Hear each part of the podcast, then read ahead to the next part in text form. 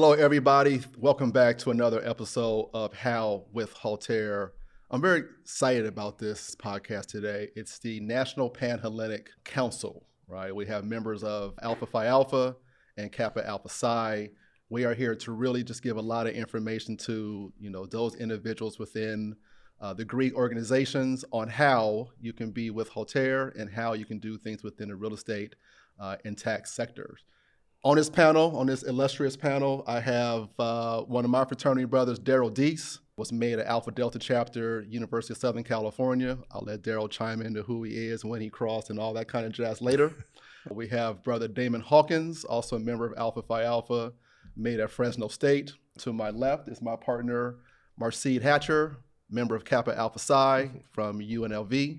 And then also we have Jamel Nelson, Alpha Phi Alpha, Alpha Delta chapter, Alpha Delta AD 2 1. Now, Deese, let's start Yeah. with you, my brother. All right. Introduce yourself.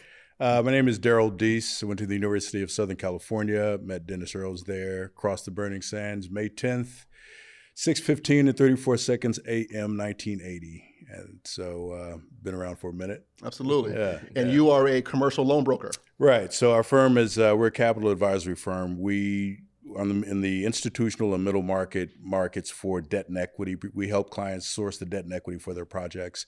We also help them underwrite their deals. tell them how to look at and structure the deal so that it passes the snuff test for banks and help them secure the capital for it. Awesome. Yeah. Brother Hawkins, welcome to the mic. One, two, one, two. Glad to be here. Mic check one two one two. Introduce yourself, my brother. So my name is Damon Hawkins. I uh, was initiated into Alpha Alpha Fraternity Incorporated by way of Epsilon Beta chapter at Fresno State, but I'm currently at Iota Zeta Lambda chapter, which is seated in Compton, California, where I serve as the chapter president.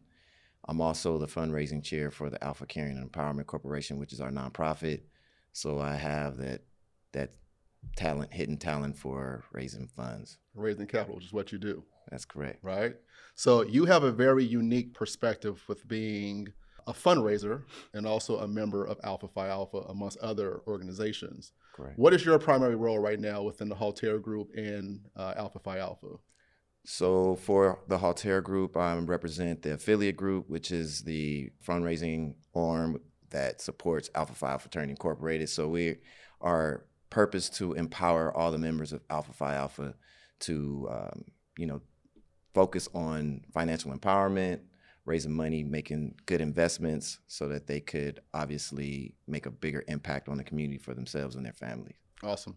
To my left is my partner within Haltere Group, Marcide Hatcher. Marcide Hatcher is a influential uh, member within HG, driving force for How. He created the the branding How, uh, helping others win. And I'll let Marcide introduce himself. Yep, Marcide Hatcher, uh, one of the ma- managing partners uh, at the Haltere Group. Background is in construction management, civil engineering. Been in the business close to 20 years now, about 20 billion of construction activity across the globe. So happy to be in the conversation with you, brothers. As Dennis mentioned, I am a member of Kappa Alpha Psi fraternity, so I'm a little bit outnumbered up here, but as a noob, I can hold my own. So, um, no, but looking forward to this very engaging conversation, guys. No, and Damon, I love what you're doing within Alpha Phi Alpha and the Haltere Group, and looking for uh, the brothers of Kappa Alpha Psi to do the same. And then last to the mic is Brother Jamel Nelson, my brother. Welcome. Absolutely. Thanks for having me and happy to be here. And my name is Jamel Nelson and I am the managing director of Nelson and Associates and I am a CPA um, with specialty in real estate. And with my firm, what we do is we actually work with individuals ranging from first time home buyers to um, institutional investors, all the way up to your larger uh, commercial development type of company. And with those organizations, we provide three types of opportunities or services to them. And that's going to be your typical accounting. Mm-hmm. We can do as basic as your regular bookkeeping, all the way up to your more advanced CFO level type services. And then we also have the second piece that we focus on, which is real big right now tax season. Mm-hmm. So we work with those individuals on their personal business taxation. And then the most important piece, in my opinion, is the advisory side, where we actually work with the individual to really identify their portfolios, their profiles, mm-hmm. and try to work with them to maximize the best efficient way possible to save the most on taxes, right. keep more money in their pocket, and do more with that money. Well, let's let's roll into this in terms of how, right? We're trying to teach people how to do certain things within real estate. Yeah. And with today's panel with taxation, real estate, and loans, that's two very important pieces to the puzzle for individuals to really break into real estate, right? So from a taxation standpoint, what should one do? Right. So when someone comes to you and say, "Hey, Jamel, I have X dollars and I want to get into real estate," you know, how's the taxation work? You know, what's my taxes due? Is it a K one? Is it not a K one? Should I, should I be an entity or a corporation? Yeah. You know, can I be an individual? You know, how would you advise them? Absolutely. So that's a great question. It's a mouthful. We can certainly go a lot of directions, but the first we have time, brother. First thing that I would ask is, okay, what are your your goals? Mm-hmm. First, got to figure out what the goals are. For some clients, it may be a matter of, hey, I pay too much tax. I'm a W two high income earner, and I'm looking for opportunities to reduce that. Sure. So obviously, you have real estate as an option there, mm-hmm. or you may have the other individual that say, hey, I actually have a portfolio of um, properties and doors that is really active, but I don't have an opportunity to really kind of have oversight to manage that. But right. at the end of the day, I also want to be able to maximize my tax savings. Mm-hmm. So it just depends on where the individual is. But at the end of the day, obviously being in a situation where you are in the real estate space, you have an opportunity to really maximize your opportunity to, to play the tax game and okay. to play the IRS uh, tax game. Okay. And when it comes to business owners, uh, investors, real estate investors, those are the individuals that obviously have the more opportunity to maximize what the IRS have set in law for us to mm-hmm. um, abide by. So once I figure out what the goals are for the individual, if it's a matter of hey, I need to reduce my high income, mm-hmm. or hey, I'm I need to better maximize what I currently have right here, mm-hmm. then it's a matter of okay. What type of entity structure are you? Do you have partners? Are you an individual? You guys have an established LLC? Is it a S corp? Is it a C corp? And mm-hmm. now, once I understand that, now we understand okay this is how the tax is going to affect you because it may not affect the other type of entity or individual the mm-hmm. same as if it is going to affect you okay. and then after that then we ultimately will kind of get into the the details mm-hmm. and the details is where a lot of people miss it or they may not be as prepared and the details are okay now that we have all of this information how are your books how are your financials uh, do mm-hmm. you actually have have that to prepare or, or to provide mm-hmm. and this is where uh, a lot of challenges come up um, especially amongst the people in our community okay. unfortunately because mm-hmm. they may not have the the real solid background and the right. guidance right. to say hey this is the base and this mm-hmm. is the mm-hmm. foundation before we really get going and get started and most of our people are really excited when they get going because they have an opportunity to get involved with the, right. a, a, real estate deal or mm-hmm. to participate with someone else, but they really don't understand. Okay, before we really get going, let's make sure we have our ducks in order. All right, the T's crossed. exactly, exactly. D's. Let's talk yeah. about LTV, right? Yeah. Loan to value. Yeah. Right. Yeah. So those who are right now on this podcast with us, LTV is loan to value. It's a it's a term that uh, is used within residential and also in commercial real estate. Mm-hmm. Uh, there's also underwriting, which is a very big one because lenders, banks are, are, are, looking at you know your taxes, you know your last two years' taxes, some three years' taxes. They're looking at how the property performs with its books and records, its due diligence, its utility bills, its laundry bills, its gardening bills, etc. So speak to us in terms of from a commercial lending side, yeah. the underwriting and loan to value practices? So, it, as you're underwriting, and we've we've had this discussion before about you know where the market currently is with interest rates. If you look back to March 2022, mm-hmm. uh, indexes that were used to to basically price your loans, SOFR at that point is LIBOR. SOFR uh, LIBOR is no longer around. The ten-year Treasury, the five-year Treasury. LIBOR, London Interbank, I forget the last two. Okay. But it's no longer in existence. So. SOFR is kind of taking its place mm-hmm. as a as a method for pricing debt mm-hmm. obligations. Mm-hmm. So SOFR, the 10-year treasury, the 5-year treasury, the 7-year treasury, these are all indexes that banks use to price. Well, from March 2022 to today, take SOFR for example. SOFR was half a percent right, in March 2022. And as the feds began to, to increase interest rates, to get a handle on inflation. SOFR is now three point as last check three point seven nine. Wow. Right, Mm. huge. Mm-hmm. So when you were buying property back then, before the rates started to come up, a bank would look at loan pricing based off of SOFR, and even the 10 year and 5 year and 7 year Treasury indexes were low back then, too. Mhm. So they take a, in round numbers, 200 basis point spread. So they'd add 200 basis points or 2% over what that index was and come up with a loan to value. You know, that loan to value is going to be predicated upon what your debt to income coverage or your debt ratio is, right? So when banks are pricing, particularly for multifamily, which is what most people get into, Mm-hmm. they're looking at on a minimum one, unless you're in Los Angeles on the west side, right? On the west side, they'll look at a 1.15 debt service coverage. Outside of that, you know, they'll go up to as high as 1.35 if you're buying in Louisiana. So what that means is your income for the property has got to cover the debt service by 1.2 times, right? Mhm.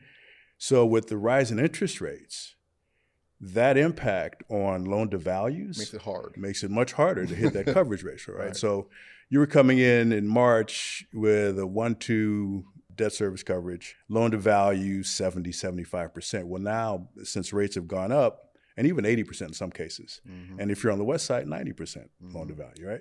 Now you're looking at the max 65% loan to value. Wow. So which means that you've got to come in 35%. 35% of the equity, right? And so, how do you structure that equity to your investors where they'll hit the return that they want to make? And that's the challenge. And Mhm. so, how you get to where you need to get to is really smart underwriting. You can't go into a deal anymore thinking that we're going to raise rents in perpetuity for 3% every year. Right. Mhm. Not going to happen, right? Mhm. Um, if you're looking, if you have any rehab work, what's your cost of lumber now? Mhm. So all of those costs pl- come into effect of how your loan's going to be structured, what your ultimate loan to value is going to be, what your debt service coverage. It's going to hit all those points. Mhm. Now, we're very big on education here. and I know Daryl has mentioned a lot of terms and words that Yeah, you know the about that. audience may or may not understand. But let me bring it to you know home to you from this perspective. The big difference in one of the largest reasons as to why black investors do not invest in commercial real estate is because of the 35% down, the 65% loan to value in which a lender might require. Yeah. So if you're looking at a commercial asset that's uh, $1 million for simple mathematics, Yeah. that investor is now required to bring to the table for escrow $350,000.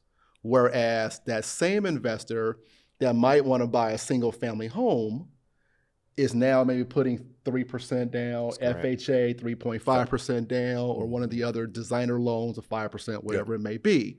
So the barrier of entrance is a lot easier for buyers hmm Mhm. in the residential world. Yeah. It's a lot harder for buyers in the commercial world. And that's one of the biggest reasons as to why, from an ethnicity point of view, hmm less blacks are investing in commercial real estate and more blacks are investing in residential real estate and why we as the Haltere Group, in addition to Nelson and Associates and Taro Capital, are bringing you this information to educate you to break into the game of commercial real estate. It, can, let me piggyback on something you said. I think one of the other reasons why you don't see a lot of people of color investing in, black particularly, investing in commercial real estate is lack of understanding, which breeds fear, Mm-hmm. right? We as a people have historically been risk averse. Yes. Mm. and you'll have other cultures come in and pull capital. Take a look at at uh, folks from India, mm-hmm. and look at what they've done with the hotel markets. Now, my numbers might be off a bit, but what many of the groups have done is pooled money, mm-hmm. pooled money to buy a single asset, work that asset, either sell that asset or refinance that asset to buy another asset. Mm-hmm. We typically have not done that. All right. And so what you're doing at Haltere, I think, is phenomenal, which is one of the reasons why I got in this business because as black folk, we typically don't have access to capital from a couple of reasons. One, there's still issues embedded in the system Yes. for providing capital to black folk. Mhm. It's if you say it's not, you're lying. hmm I've seen it.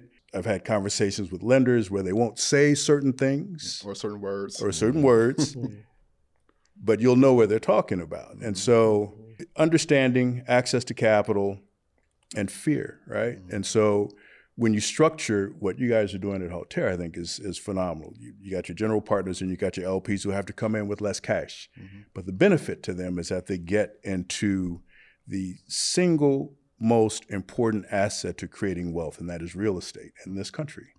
And you allow them to do that by by decreasing.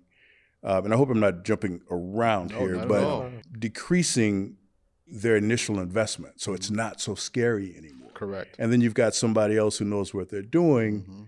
who knows how to manage an asset, who knows how to buy an asset, who knows how to underwrite an asset, and is going to give me 15% return on my money. Where are you going to get 15% return on your money, Right. right? Other than through real estate, unless you're playing the stock market and you're good at it, Mhm. right? Or your street vendor. Or your street, yeah, yeah, there you go. So yeah, I jumped all over the board here. I'm trying to. I'm, Some are. trying- I'm not knocking it. if, I, if I could if I could just chime in on Yeah. that, I think you, you made some good points about fear being Mhm. a reason why we don't invest in the black community. But I also would say that it's fear of collaboration. yeah, We have not. Yeah. um, we've been very risk averse from working together. We don't want to put our money together because they're like, okay, what's my exit strategy? Mhm. Well, that's not the term they use, Mm-hmm. but that's what they're thinking. What's my exit strategy? How do I put this money in here? I'm going to make my money. Okay, what happens when we refinance? What happens when we sell? So I think it's important that you know there these clients are being educated on what the Haltere Group is doing Yeah. to structure. We're creating an organized path for someone to invest a little bit amount of money into an asset that they probably wouldn't otherwise be able to purchase on their own. Yeah. And so that, in my opinion, is the game changer. And that's why we're able to tell such a great story out there in the community. Yeah.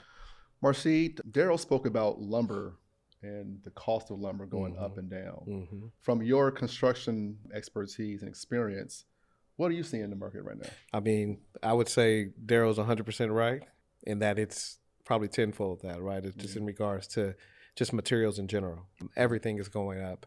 You know, inflation has definitely uh, stopped a lot of activity that was actually planned, mm-hmm. you know, some years ago, mm-hmm. right? I'm seeing projects that are deferring, you know, completion. I'm seeing projects that are totally just stopping. Mm-hmm. I'm seeing projects that are totally being replanned as a result of the escalation in the cost of materials that's out there in the in the industry right now. So it's definitely something that everyone should be thinking about, that everybody should be, you know, have as a line item as they they forecast their their plans. Rehabs and renovations and obviously full scale development. This is a a huge, Yeah. you know, piece of the pie that everyone should be thinking about. So Daryl's 100% right.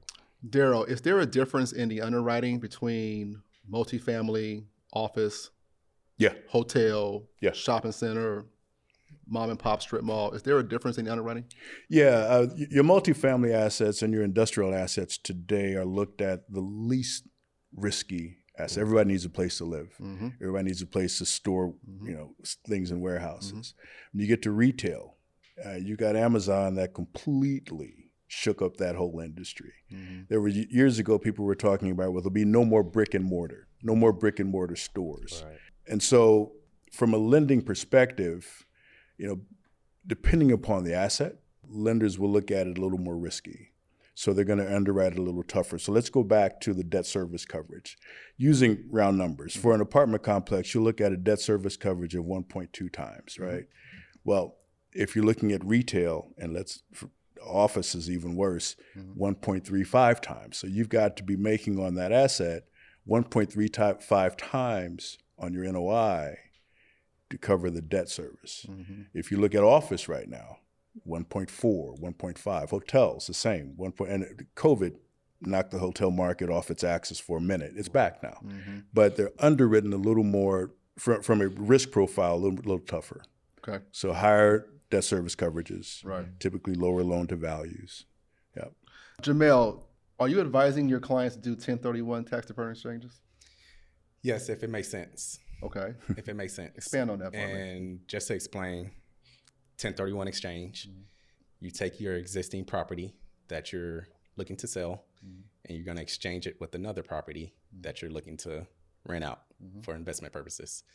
So the reason this is an attractive option for some real estate investors Mm-hmm. is the fact that when that sale occurs, they can defer capital gains. Mhm. And chances are, if you're selling a house, especially if you're here in the California LA market, Mhm. you're likely going to have a type of capital gain because the appreciation of that home is a lot different and higher now than it was when you first purchased it. Correct. So when you make the sale, if you close out the deal, you're now on the hook for whatever you sold the house for versus what you actually bought the house. And that's your capital gain Okay. kind of starting point. Mhm. Um, to avoid getting taxed on that, which could be very, very healthy for most people, Mhm. they say, let's look at a 1031 exchange where we now transition the sale of this house and we'll work out the paperwork and we'll identify another property that we're actually going to transition the value, the book value Mhm. that we maintained on this initial property onto this newer property. Mhm. And in order to really take advantage of that, you are not going to be in a situation where you can be the primary resident on this property and then 1031 and be a primary. So you're actually looking to be an investor, Mhm. um, rent it out. So um, that's a situation that works for some. And for some of my clients that say, hey, I'm actually looking to buy a completely separate house, Mhm. but I also want to buy a third house, Mhm. move from my primary house, Mhm. do a 1031 exchange with this second house that I'm going to purchase, and then the third house will be my other residence. That makes sense. How much time? How much time do you have to identify another property if you're doing a 1031? Yeah, exchange? Yeah, so if you're doing 1031 exchange, so it's a pretty quick process. You pretty much have to be in a situation where you identify, and I, don't get me wrong, with my numbers, it, it has to be at least 60 days or so where that transaction occurs. So you're not in a situation where you say, I want to do a 1031 exchange. Let me put my house on the market, sell it, and now go find another. No, you're already actively identifying another buyer that's going to sell to you. And then after you identify that potential opportunity, now you kind of line your ducks up all in a row. And when you're doing a 1031 exchange, you want to make sure you have some key people on your team. You, you need to make sure that you have an intermediary. Um, this is an individual or a company that actually has to facilitate that process.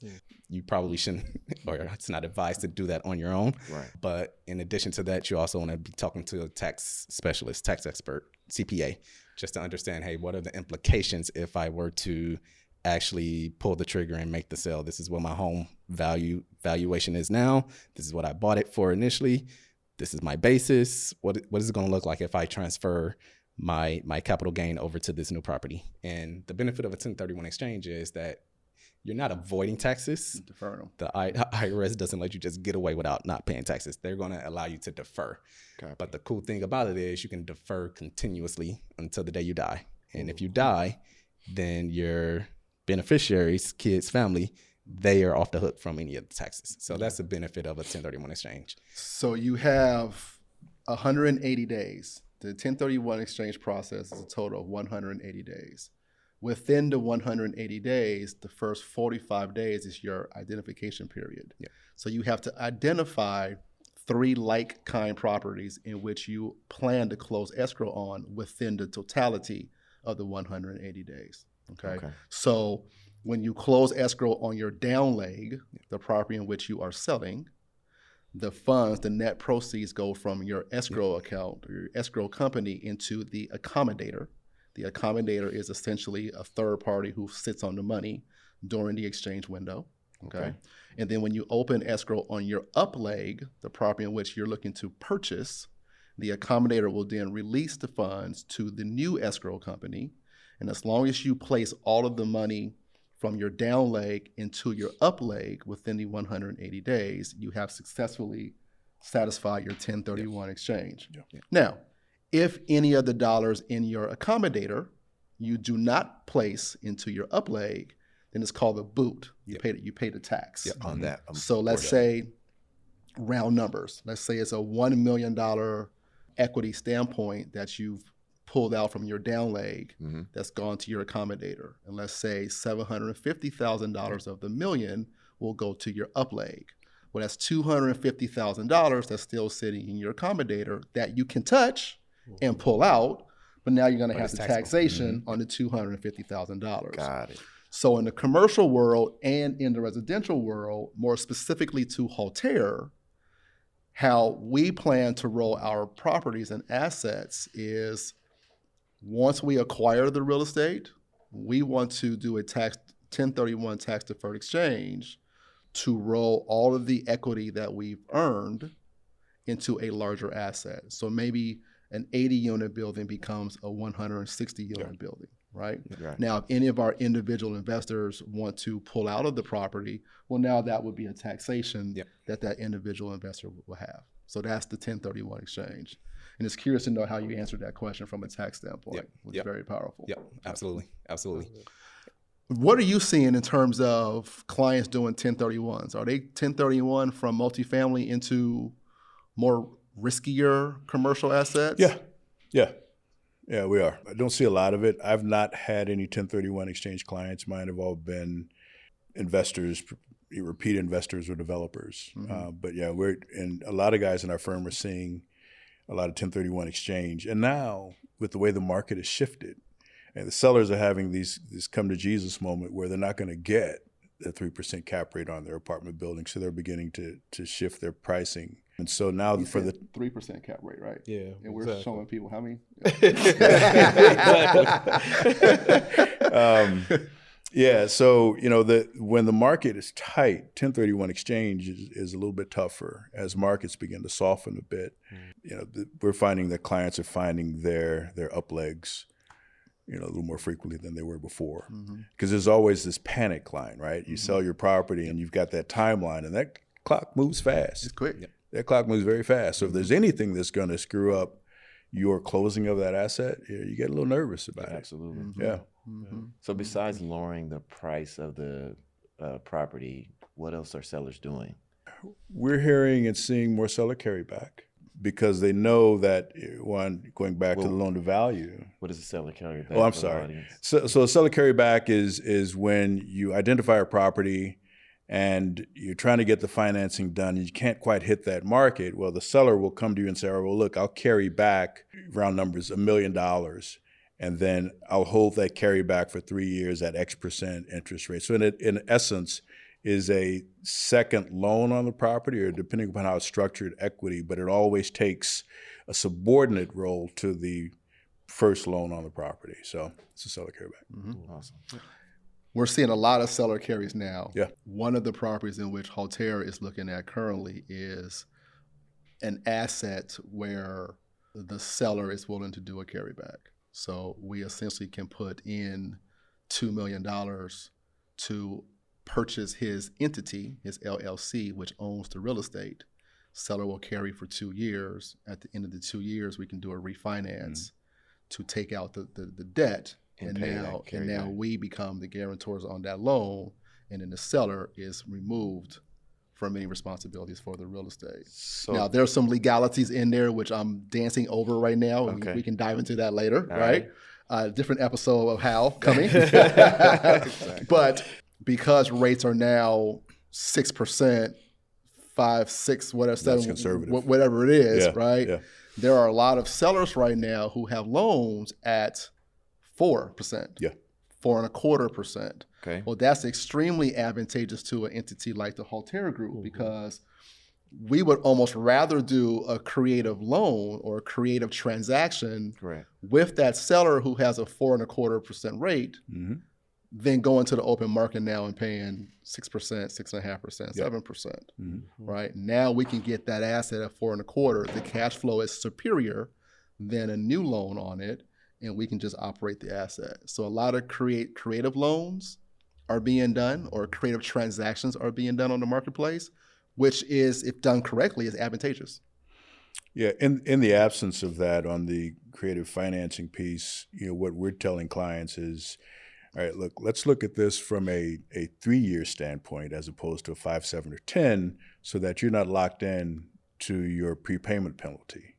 Right? And so we'll tell a client, all right, so let's lock in this three year fixed rate loan, right? And then we anticipate that rates will be lowered in four years from now or three years from now when they have to refinance. That's the anticipation. Mhm. Uh, so, you know, if you don't have to sit in a six and a half or seven percent loan, why do so?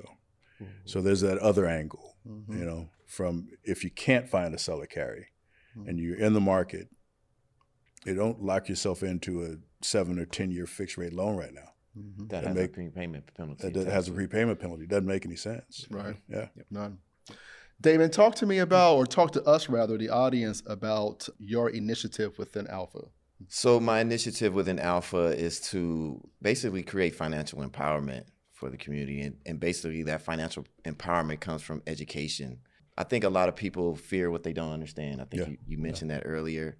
And our goal is to help people understand so that they can make more um, empowered decisions around their finances. Everybody wants to be in real estate that I know. I mean, they just don't know exactly how. Yeah. And I believe the Haltere Group, what we've done is we've created a very clear, short to the point pathway to to remove the fear. You know, even for a first time home buyer, like you said, a 3.5% down on a, a million dollar home, you know, what's that? The 35 grand. Yeah, it's, it's 35 grand, right? Well, I mean, with the Haltere Group, you can actually buy a commercial asset. You can buy one share into a commercial asset through the Haltere Group for 10 grand, Mhm. right? Kind of no brainer, right? And so, I mean, that's just a starter type Without- of investment. We have others that are buying 10 and 15 shares. Mhm. But, and also what the Haltere Group does is they make it very clear that there's no management connected. The, the general partners are managing the property so they can continue to do what they are passionate about, which might be writing or acting or whatever that is, teaching. Yeah. Uh, and then they can use their, put their money on overdrive and let Mm-hmm. uh, the Haltere Group be the experts. I know you speak a lot to, you just came back from the uh, regional convention in Denver, Colorado. I had the pleasure of going with you and presenting to a number of alphas in the room. End of last year, we were at the leadership conference. So you're navigating your your pathway within the upper leadership of, of the organization. What's been your conversations with them? What's been their feedback to you? Where do you see this alpha initiative going? So we spoke at the Western Region Convention in Denver, and our room we had a breakout room that was uh, specifically designed for the Haltere Group, and the responses were overwhelming. We there were three workshops that everyone was speaking of, and one of them was ours.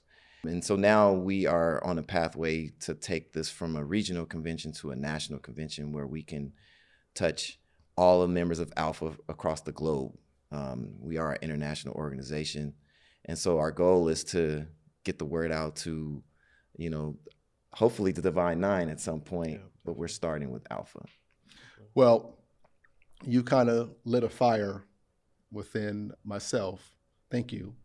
And you've taken the ball within Alpha, which benefits all of us. Yeah. Thank you so much to where we now are speaking to members of Kappa Alpha Psi and running a parallel venture to where your organization and Mhm. members within your organization Mhm. will essentially be doing the same thing in which you're doing for Alpha. Exactly. So we really want to try to create this pathway for the Divine Nine to all have an opportunity within the Haltere group to know that they can successfully place their dollars and know that gentlemen who look like them, who are smart and educated within their field, are placing their dollars successfully. So kudos to you. Thank you. And speaking of that, Mercy, how do you see that going with, with Kappa? Yeah, I mean, so so far so good. I mean, we're already having conversations with you know multiple members of the organization. Uh, one of our managing partners with the Haltere Group, Ennis Williams, he's been invited to speak uh, at one of our conventions already. So again, we're utilizing the same script as far as getting our foot in the door to be able to offer these same types of uh, you know programs and, and and obviously the experience right to to to invest with the Haltere Group um, at the same type of level but it's not stopping there, right? I mean, we're also having conversations with organizations. That I won't name the organizations, but multiple professional organizations where we're doing the exact same thing, right? We're getting a hold of the the, the leadership, Mhm. right? We're having a conversation. We're telling them who we are, what we do, and how it can benefit them and their their membership, their broader membership, and they're highly intrigued because, as you mentioned. Everybody wants to get into to real estate. They just don't know necessarily how, Exactly. right? and at this level the conversations are, are really just like uh, people aren't even they see it but they don't know how to touch it they don't necessarily know somebody who's involved with it right so if we go to them and we offer this uh, this opportunity so far it's been a 100% success rate with people wanting to to learn more and so as dennis mentioned kudos to you we've been taking a back seat just watching it all happen but i think at the end of the day we're all going to be you know uh, celebrating this down the line so yeah, Awesome. Good job, my man. Yeah, for sure. Absolutely. Yeah, I, I don't, I mean, Coach, I, I think that's huge what you guys are doing. And the reason I say that is because it, maybe a month ago, an article came out in Real Share, one of the real estate trade magazines. And it, the caption was Black developers and access to capital and how it's limited, mm-hmm. right? And so what you all are doing, you all are pooling investor capital and creating an opportunity to grow from a small to a middle market player to an institutional. I've watched Haltere's growth mm-hmm. from the smaller buildings that you bought. Now, 100 plus units, looking at 200 plus units, mm-hmm. and you continue to scale in that fashion as you expose more people to mm-hmm. capital mm-hmm. and opportunity and creating wealth. Mm-hmm. And so, you know, not just kudos to this brother here for what he's doing with Alpha, but for what all you guys are doing. I think it's important because the only way really to create wealth and and is through that opportunity, you know, and leading the charge, you know, and structuring your deals smartly at work and understanding so that people are no longer afraid of the investment factor in commercial real estate or even residential real estate, uh, horizontal multi residential real estate, you know, owning Right. multiple houses in an area. I mean, it is it's important. Well, I mean, you know, look, since we're all passing out flowers on this on this panel today, let's go ahead and pass you your flowers as well. Right. You know, Daryl Daryl has been as he as he articulated influential and has watched us grow because uh, you were the one who guided us on growing the Haltere Group. So for those who don't know, Daryl, uh, his partner Juan, uh, and his company Taro Capital, really readily from the inception of the idea of the Haltere Group was, you know, the mentor, the the loan broker that assisted us in getting our first loans. So to date, 115 investors, uh, $401,000 in dividends has been paid to our investors over the last two and a half years, $20 million under real estate management. All of that has come from the guidance and the loan direction from Taro Capital and yourself. Well.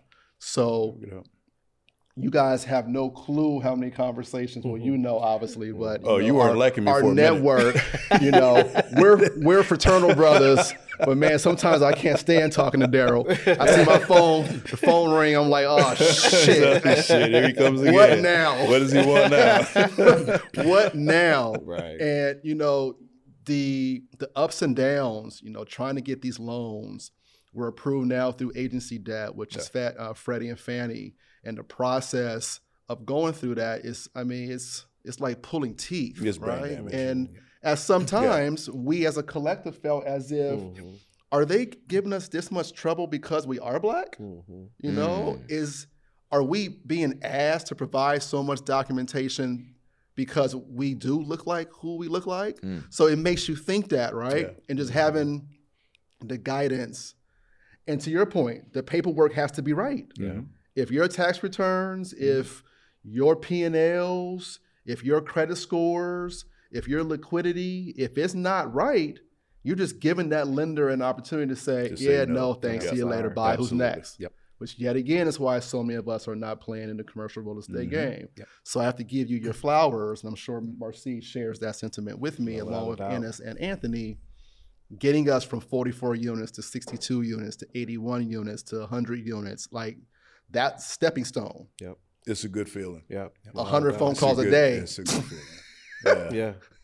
right? Yeah, for sure. And I have my deference because you came through the crowd well- well before me. But I'm like, you just get it done. Yeah, I think I think one time you didn't hang up fast enough. Oh, yeah, I got one more thing. well, I do have a question. As we at the Haltere Group, we're always looking ahead, right, and Mhm. trying to think about tomorrow and in the next day. Development. That's something that we, you know, have in our eyesights down the line. Yeah. Broad question for the both of you, actually. What should we be thinking about today as we think about getting into the development space? I think if you're gonna do that, then do it with an asset that you know. Don't decide you all of a sudden want to develop a shopping center Mm-hmm. and you've been buying multifamily. There are skill sets that you all gained through the acquisition process. Now the development is a completely different animal, Mhm. but you understand the asset. Mm-hmm. So stay within the asset that you understand to develop if you're looking at that. Yep. Have a real strong GC, general contractor. Mhm. Understand the dynamics of you know your your cost of materials and how that's going to impact Mhm. your ultimate loan because the way a lender is going to look at it, yes, you'll get a construction loan, but the lender is giving you a construction loan based on what the exit strategy is.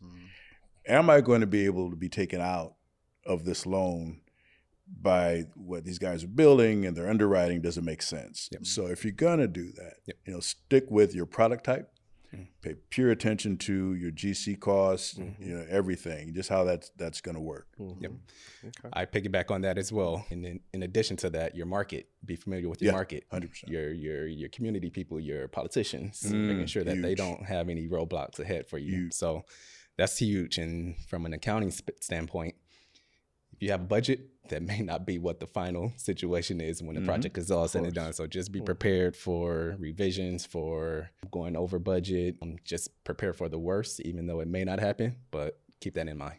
Yeah, that was a that was a great point on the political because I work with a developer here in the city, and I've known I've known him for a long time, but he has really good relationships with politicians. It's going to make or break. You know, it's going to mm-hmm. take you through the permitting process and the whole nine yards. Wh- Whatever market you're doing it in, that was a Yeah. really great point. Mm-hmm. Yeah, because they're they're ingrained in all in all, All of of those that. processes. It's gonna cost you. so- Yep. yeah, yeah, for sure. For what sure. type of what type of expectations should you set with investors? So if you're going to investors and you have a development, you know that's a different that's a different expectation that you're giving them. Is there a longer timeline? Is you know what type of things should we be looking for? Well, I mean, it's it's structured differently, you know, by group. But most investors most investors want to keep money in a minimum of three years, right? And so, mm-hmm. what do those returns look like at three years? What's your internal rate of return? You know, all of that. What's your equity multiple that you're paying your investors?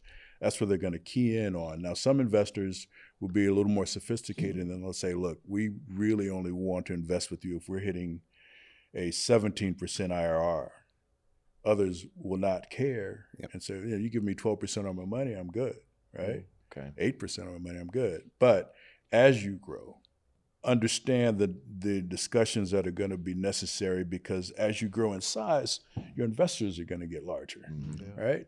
And so they're going to know whether or not you're selling them wolf tickets or not, whether or not you can really hit these numbers or Mhm. not. So it's just understanding kind of what your investor pool familiar with and what they'll work with. Now, if you're coming in at eight, nine, 10%, some investors are happy, some want 12.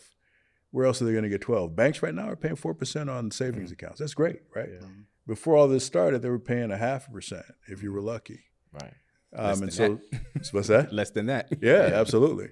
So just to kind of know what your investors, you know, what that strike point is. And there are also, I mean, you know, there are also accounting uh, benefits through the investment process Mhm. Yep. that, you know, that you can take advantage of too. Yep. Mhm. Yep. Yeah.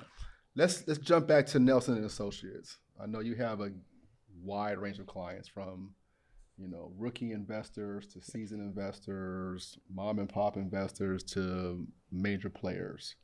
What services does your does your firm provide? Is it just taxes, personal taxes, corporate taxes? Do you do business management services? Do you look at the financials for a, for a real estate deal with the investor and guide them good, bad, indifferent on, on their taxation within the state, within the city, et cetera? What services does your company provide?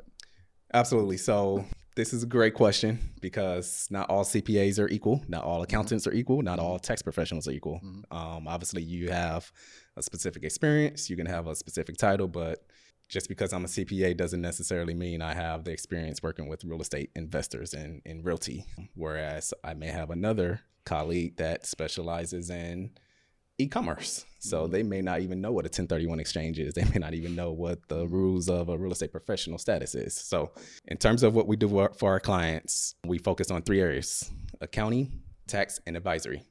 Okay. The accounting is going to take care of the basic bookkeeping all the way up to the higher level type of accounting. Mm-hmm. And an example of that is if I have a client that purchased a 100 unit property, they purchased the property, but now how are they going to report the numbers? How are they going to now identify what the rate of return is to split between all of the investors they actually need accounting done. So what does that look like? They need to do their monthly bookkeeping. Mm-hmm. They need to manage the tenants, determine what the occupancy rates are, mm-hmm. determine what a budget is, determine who's paying and not paying. Mm-hmm. Determine what are the expenses of the property. Are we sharing the expenses amongst the entire property, mm-hmm. or is it individuals responsible for their expenses? Are we doing CAM? So these are all the things that are up for consideration. Okay. And obviously, you can have a team do that internally, or you can outsource it. So where we come in is we actually are the outsourced folks. Okay. Folks comes to us, they already have the building, they already have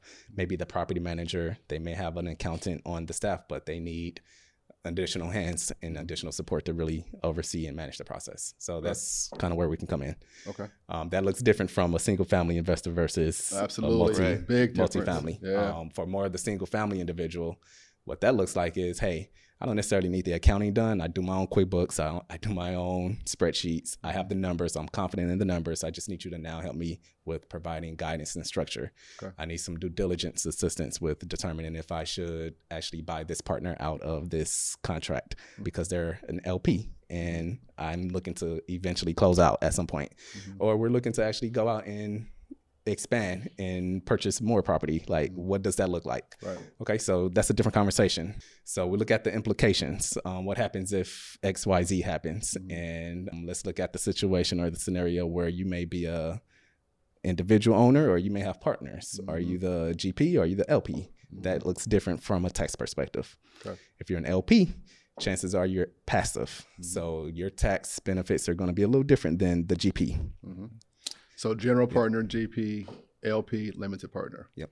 Okay. And one of the key things that a lot of the investors that come to us for, they're not necessarily coming to us to file their tax returns. Yes, we do that. Mm-hmm. We do that for the personal and the business, but it's more so the relationship. Hey, mm-hmm. I actually am not looking for someone that's going to be a commodity, um, provide a commodity type service. You can go down the street or I can go down the street for that. I'm looking for someone that's actually got the experience, mm-hmm. worked in this space, and um, actually work with other individuals because that obviously provides efficiencies, exposure, and if you're actually working with an individual or a company in this particular space, I'm pretty sure I can benefit from that experience. Oh. So that's that's kind of what we we work at, work with, who we work with, and what we do. And in addition to really going back to the original question, not all CPAs are equal. Mm-hmm. The whole way that I actually ended up in this space is because when I first started off my career, I started with KPMG, public accounting. Okay thought I was going to be a partner at one day, but after doing two, three busy seasons, I said, this is not the life that I want. So I eventually left the firm.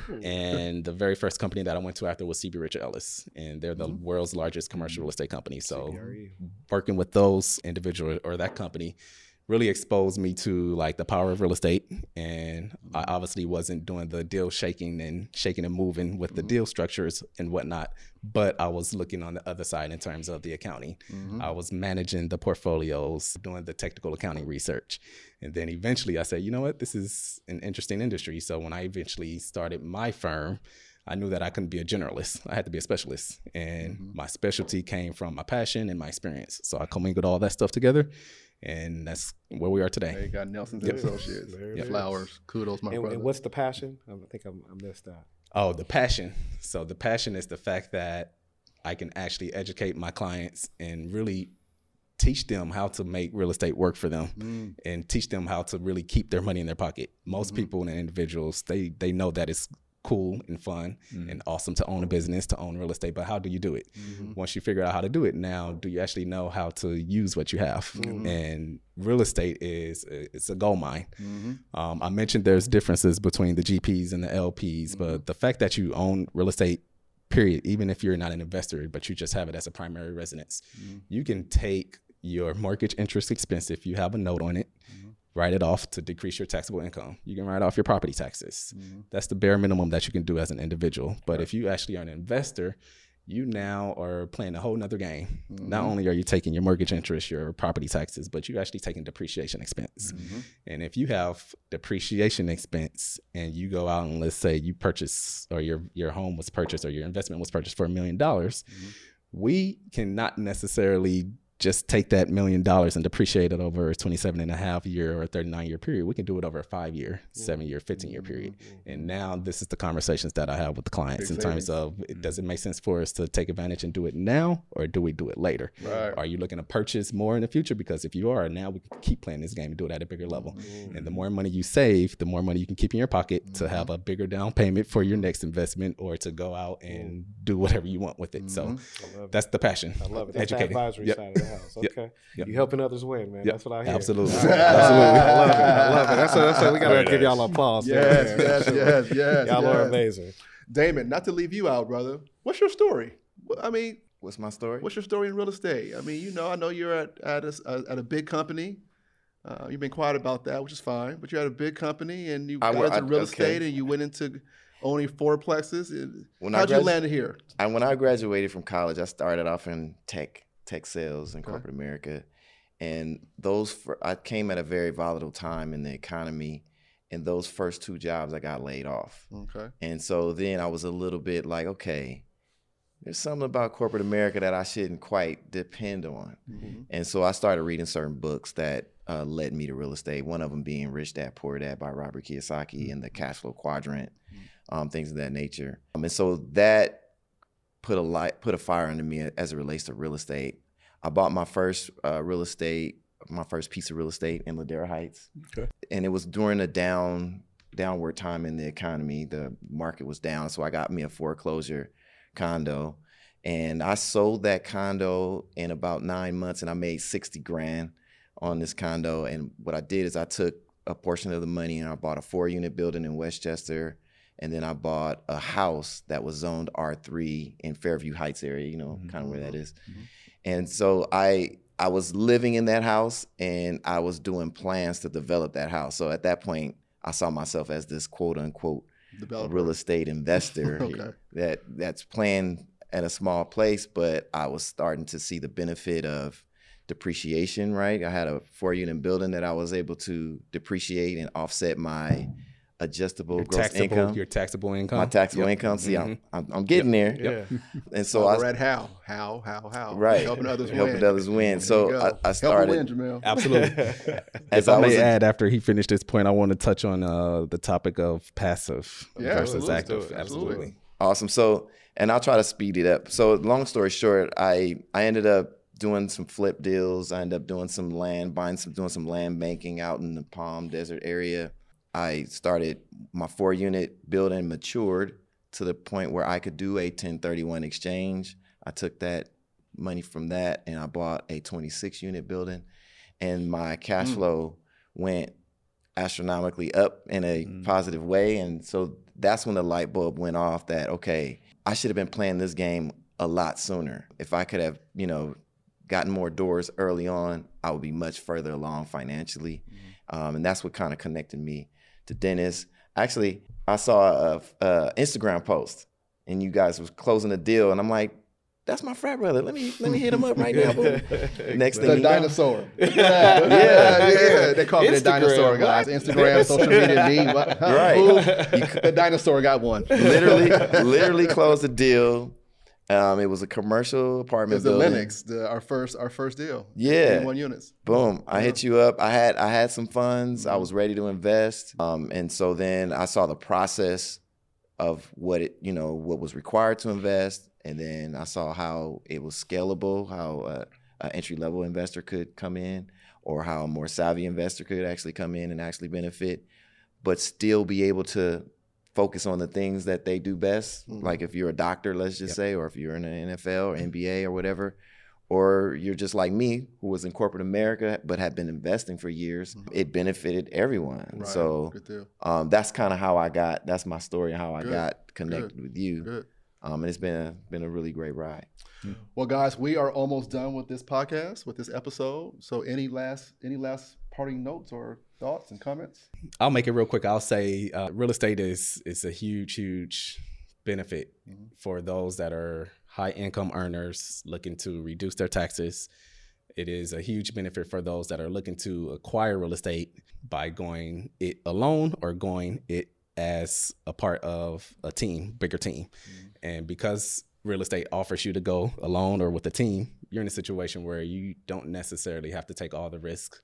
You don't have to take on all of the management responsibilities, mm-hmm. and that's where your you guys' as firm actually come in and help and, and can benefit and make what people want really so desire to have so bad be a homeowner be an investment mm-hmm. um, owner of real estate like it is so easier to achieve that mm-hmm. when you're working together with a team as mm-hmm. opposed to individually and and and I think ultimately when you start to get into that space now you're able to play the game play the game of hey how do I actually repeat this cycle and how do I actually mm-hmm. now use the rules that are established and do it the correct way versus mm-hmm. mm-hmm. try to do it the wrong way yep. and and that's where individuals like myself we come in and really provide that guidance um, Good deal. Um, so I think ultimately whether you're a passive investor or active investor it's huge huge opportunities and there's a slight differences between the two in terms of what you're able to do if you're a passive, that means you're doing it on the side. Passively, you're not actively managing, but you're in a position where you can still take advantage and benefit from the losses just as long as you have gains in other passive activity.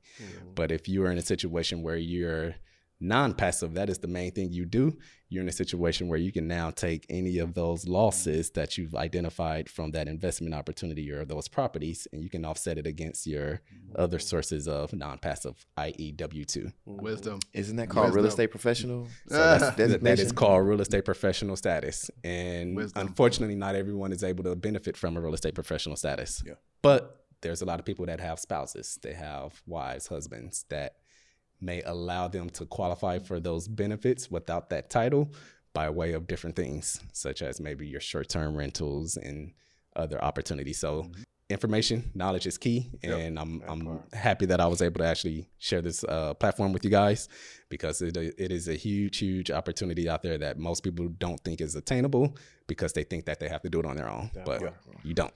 Well, everyone, that is Jamel Nelson of Nelson and Associates. Please tap in with him for all of your taxation needs and advisory needs as well. Daryl, any any parting um, points? Jamel hit on a lot, and I think a lot of great points have been raised here. But what I would say, as as you know, people looking to invest in commercial real estate or even multi-residential, learn the basics, the basic information that you need, so that you know just enough so that you don't hurt yourself in the process. Mm-hmm. Learn how to look at a property, and that's that's what you know the group Haltere does very very well. Mm-hmm. Learn how to underwrite a property.